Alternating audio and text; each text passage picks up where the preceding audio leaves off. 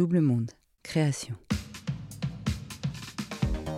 Une fois par semaine, elle s'installe dans sa baignoire et nous parle directement à nous à travers la force d'Instagram pour partager ses pensées, ses sentiments sur la société, sur les hommes, les femmes, l'amour, l'âge, mais surtout le féminisme. Elle se questionne, elle réfléchit, elle proteste. Et ça nous fait nous questionner, réfléchir et protester. Aujourd'hui, Noémie Delattre est devenue un des fers de lance de la sororité, une porte-drapeau du féminisme.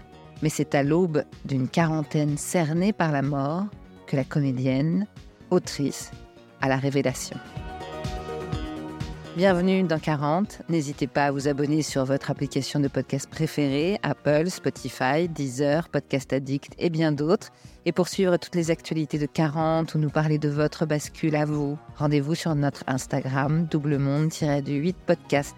Tous les liens sont en bio des épisodes. Noémie, première partie. Bonjour, je m'appelle Noémie Delattre, euh, j'ai 45 ans et je vais vous raconter comment l'univers m'a préparé à ce qui allait m'arriver.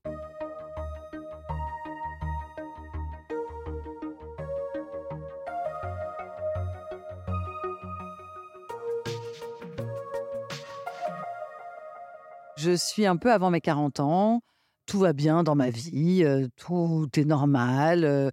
et j'ai, comme j'ai jamais eu de, grosse difficulté. Enfin, j'ai eu une enfance vraiment pas très marrante, mais le propre des enfances pas marrantes, c'est qu'en fait, on ne sait pas, puisqu'on n'a pas d'éléments de comparaison. Donc, en fait, c'est des années plus tard, avec des années de psychothérapie, qu'on se dit, mais dis donc, c'est pas du tout normal cette enfance. Bref. Donc, à cette époque, j'ai l'impression qu'il il m'est jamais rien arrivé de grave. J'ai pas fréquenté la mort de près, ni les drames, ni rien. Et donc, j'ai ouais, une vie vraiment assez. Enfin, une vie très intense et tout, mais, mmh, mais voilà. Et du coup, Peut-être pour cette raison-là, je ne sais pas. Je me suis jamais posé la question de la mort. C'est pas, j'ai pas peur, j'ai pas du tout peur de mourir. J'ai comme tout le monde peur de voir partir les gens que j'aime, mais c'est une peur un peu abstraite, voilà, puisque puisque ça m'est pas, ça m'est encore jamais arrivé. Et j'ai, je suis pas religieuse, j'ai pas de foi religieuse, et on peut pas dire que j'ai vraiment une vie spirituelle à ce moment-là. C'est-à-dire que j'ai depuis que je suis petite une conscience du monde, de la vie, de j'avance pas tout droit devant moi comme s'il y avait rien, rien devant, rien derrière, mais j'avais une conscience spirituelle, mais je n'avais pas de vie spirituelle. Voilà. Pour moi, d'ailleurs, toutes les disciplines de type yoga, méditation, etc. La méditation, j'avais l'impression que c'était le truc qui pouvait me faire crever d'ennui en moins de 10 minutes. Et le yoga, pour moi, c'était des, des, des, des, femmes en lycra rose qui sentaient le tofu. Enfin, c'était tout ça était un monde tout à fait très loin de moi. Et je rencontre une fille, en fait, qui est l'assistante d'un homme avec qui je travaille. je tombe enceinte et elle me demande mon adresse pour que cet homme m'envoie un cadeau de, naissance. Et je lui donne mon, la conversation a lieu à l'écrit. et donc, je, lui envoie mon adresse. Elle me répond Ah non, ça c'est la mienne. Je dis Ben non, c'est la mienne. Elle me dit Ben enfin, t'habites où? Et en fait, on se rend compte qu'on a la même adresse qu'on habite à un étage l'une de l'autre. Ah. ah, incroyable, etc. Et donc, on avait déjà bien sympathisé dans le cadre du boulot, mais là, le fait qu'elle habite en dessous, ça, ça, crée un truc supplémentaire et tout. Et donc, on se voit un peu plus, on s'entend très bien, mais on n'est pas encore amis, et puis je la connais très peu. Et donc, en fait, cette fille que je connais vraiment à peine se retrouve dans mon salon, et en une heure, elle me convainc non seulement de partir trois semaines plus tard en Inde faire une retraite ayurvédique de deux semaines. Donc, enfin, c'est un gros. Et, j'avais donc un jeune enfant. quitter mon enfant pendant deux semaines, c'était la première fois. Partir en Inde, trois semaines dans trois semaines. Enfin, il y avait quelque chose de. Enfin, c'était une décision assez intense, en fait. Et en fait, elle me convainc de faire ça.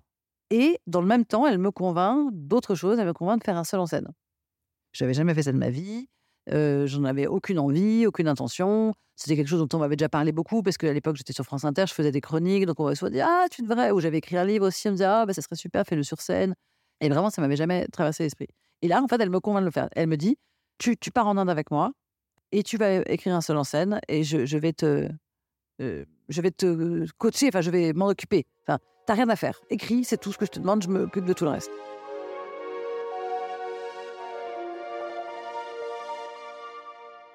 Trois semaines plus tard, on part pour l'Inde et en fait, j'ai très peur en avion, globalement. Et là, j'ai particulièrement peur et ce qui fait que, à peine arrivé en Inde, en fait, je suis déjà en train de stresser du vol retour.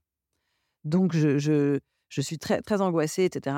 Et la première nuit, là-bas, je fais un, cauchemar, enfin, qui n'est même pas un cauchemar, en fait, qui est une, une hallucination, vraiment. C'est-à-dire que je, c'est, c'est-à-dire qu'il y a quelqu'un sous mon lit, vraiment, qui pousse sous sur le sommier. Je, suis projetée, enfin, et vraiment, je, le sens, je le vis. C'est-à-dire que je me réveille, j'ouvre les yeux et, je, et, je, vois la présence, je sens la présence. Non, je la vois pas, pardon, mais je la sens vraiment. Je la sens physiquement sur mon corps, sur mon sommier. je la sens qui, qui, pousse le truc. Je veux crier, je ne peux pas. Classique. sauf, sauf que ça m'est arrivé plein de fois dans des rêves d'avoir envie de crier. Mais là, c'est pas que j'ai, je suis pas dans un rêve. J'ai les yeux ouverts, je suis éveillée. c'est la sensation que j'ai évidemment. je veux crier, je ne peux pas. Je veux bouger, je ne peux pas. Je suis comme engluée, coincée sur, sur le lit, etc. Enfin, c'est d'une intensité incroyable. Et d'autant que c'est très réaliste puisque je sens la, la, puissance qui a du mal à me soulever et qui me secoue, qui, qui, qui, veut me dire quelque chose. Enfin, c'est un tentative de communication, c'est évident. D'ailleurs, je veux crier et appeler mon ami qui est à côté parce que je suis surprise et que j'ai peur, mais très vite, quand je m'aperçois que c'est plus possible, de que je n'arrive ni à crier, ni à me lever, ni à rien faire, en fait, j'accepte que que c'est pas une menace, que c'est terrifiant parce que c'est incompréhensible et nouveau, mais que c'est pas une menace. Cette présence, cette puissance n'est pas menaçante, elle veut communiquer. Je ne comprends rien, je suis paumée, et puis la la force me repose, repose le lit, ça se calme, et, et là, pour le coup, vraiment, je vois et je sens la forme partir de sous le lit et quitter la pièce. Et à cet instant, je peux bouger et parler. Mais à cet instant, je vois bien que je ne me réveille pas. Je vois bien que j'étais déjà éveillée. C'est-à-dire que c'est pas d'un coup j'ouvre les yeux et je me dis ah mon Dieu ça rêve. Non, la vie se poursuit. simplement, j'ai récupéré la possession de mon corps et de ma voix, mais je, n'ai pas, je ne rêvais pas. Je n'ai pas rêvé. C'est autre chose qui s'est passé. J'ai pas rêvé. Et le lendemain, enfin le matin même, parce que évidemment j'ai pas dormi de la nuit suite à ça, j'arrive chez la doctoresse. Euh, donc en fait, euh, c'était euh, mon premier rendez-vous avec la doctoresse qui allait me suivre sur toute ma retraite ayurvédique. Et donc je lui raconte tout ça et, et elle me dit Vous avez peur de la mort? Je lui dis Non, non, pas du tout. Elle me dit Non, c'était pas une question. Je vous informe que vous avez peur de la mort, sinon vous ne feriez pas des rêves comme ça et vous n'auriez pas peur de l'avion. Je suis ah bon, mais quel rapport Donc elle m'explique bah, évidemment le symbole de l'avion, le symbole de ce cauchemar que j'ai fait, etc. voilà, elle me dit donc vous avez pas et, et, donc je suis très étonnée parce que j'ai vraiment l'impression que la mort n'est pas un sujet pour moi, que je n'y ai jamais pensé, que ça ne me. Mais elle me dit ça et, elle, étaye un petit peu son, son argumentation et, effectivement, je me rends compte que oui, il y a quelque chose de, très voilà. elle me pose cette question, elle me dit pour vous quel est l'inverse de la mort? Alors, je laisse auditeur, auditrice, je vous laisse vous poser la question. Pour vous, quel est l'inverse de la mort? Eh bien, j'ai répondu la vie. Et je pense que c'est ce que la plupart d'entre vous a répondu, et c'est ce que répondent la plupart des gens en Occident. L'inverse de la mort, c'est la vie. Et elle éclate de rire, elle me dit, ben oui, c'est typiquement occidental. Nous, ici, pour nous, l'inverse de la mort, c'est la naissance. La mort n'est pas un état, c'est un passage, tout comme la naissance. La vie précède la naissance et succède à la mort. La naissance vous fait entrer dans un corps que vous quittez à la mort, mais ce ne sont des la naissance comme la mort sont des passages. La vie ne s'arrête jamais.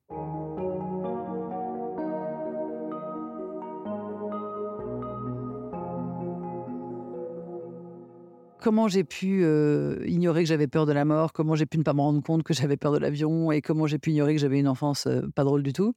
Bah, en fait, tout ça est lié évidemment, c'est-à-dire que c'est les mécanismes très classiques de, survie.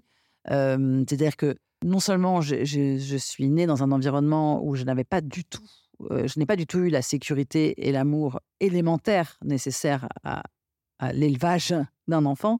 j'ai vraiment, c'est-à-dire que quand j'avais 5 ans, j'ai su que j'étais seule à 5 ans, j'ai su que j'étais adulte, j'ai su que j'avais pas de papa, pas de maman, qu'il allait falloir compter sur moi. Enfin, j'ai su que, euh, déjà, enfin, concrètement, euh, à 5 ans, j'étais élevé par les voisins, euh, qui au bout d'un an ont dit, bah, il y a un moment, ça a pu être possible. Donc, on m'a envoyé chez ma grand-mère. Euh, qui au bout d'un an a dit bah je, suis trop fatiguée. Après on m'a envoyé en pension, mais à 7 ans. Donc, euh, non, seulement il y a ce contexte-là qui, est, pas sympa, et en plus, et ça je l'ai découvert euh, très récemment, j'ai été violée à 5 ans. enfin entre 4 et 6 ans, je sais je sais pas à quel âge. une fois par un, inconnu, donc quelqu'un en dehors du cercle. Donc ça, ça vient pas fucker mes, mes souvenirs et mes constructions familiales, sociales, ça, parce que c'est vraiment mais il y a eu cette, cet événement qui est venu en plus dans un climat de solitude totale. Donc j'ai géré ça absolument seul. évidemment avec le déni, le machin, enfin tout ce que tu peux imaginer, puisque je n'ai appris cet événement qu'il y a quelques mois. Ça fait même pas un an.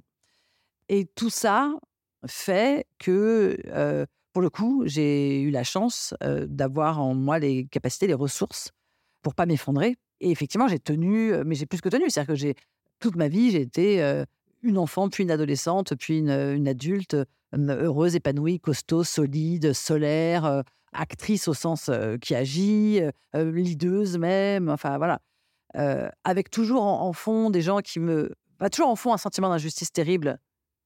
C'est-à-dire où je sens qu'on me dit toujours que j'ai pas le droit de me plaindre et que tout va bien, et moi je sens bien que j'ai une douleur, une blessure incommensurable au fond de moi et que non seulement personne n'est là pour me protéger, pour me consoler, mais, elle est même niée, elle est refusée. On, me refuse le droit de me plaindre toujours. Je dois être heureuse et satisfaite parce que je suis jolie, que je suis née dans le 16e, que, etc.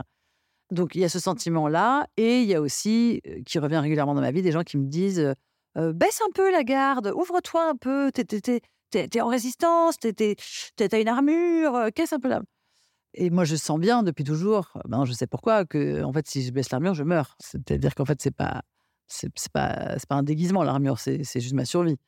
Donc voilà, voilà pourquoi, enfin voilà tous les mécanismes de, protection et de survie qui ont fait que j'ai pu complètement passer à côté du fait que, que bien sûr j'avais peur de la mort, que bien sûr, en fait tout ça était dans un placard tellement loin et tellement fermé que je, me voyais pas invulnérable, mais en tout cas sans peur.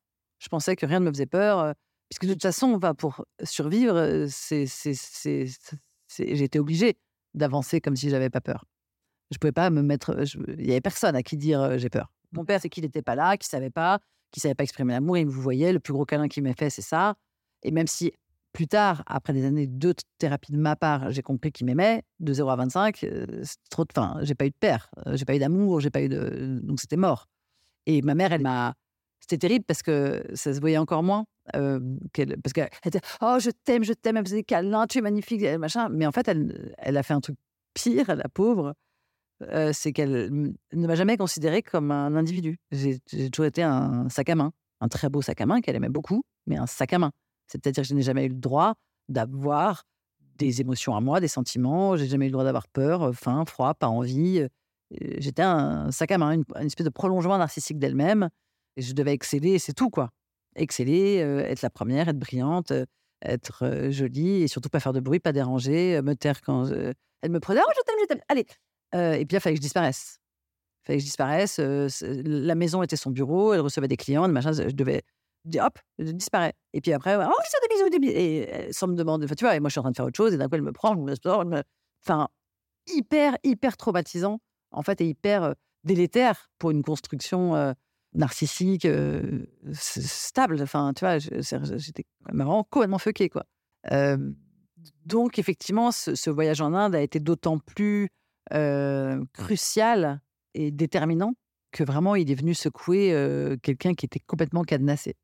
Et je passe ces deux semaines de retraite ayurvédique à faire deux heures de méditation par jour, trois heures de yoga par jour, à découvrir vraiment un, un monde parallèle, en fait, le, monde de la spiritualité, le monde de la vie avec un grand V, de l'univers, de... Et, tout ça en dehors de l'hindouisme ou du bouddhisme ou de n'importe quelle religion, même si euh, sur place, la plupart des gens étaient effectivement euh, l'un ou l'autre.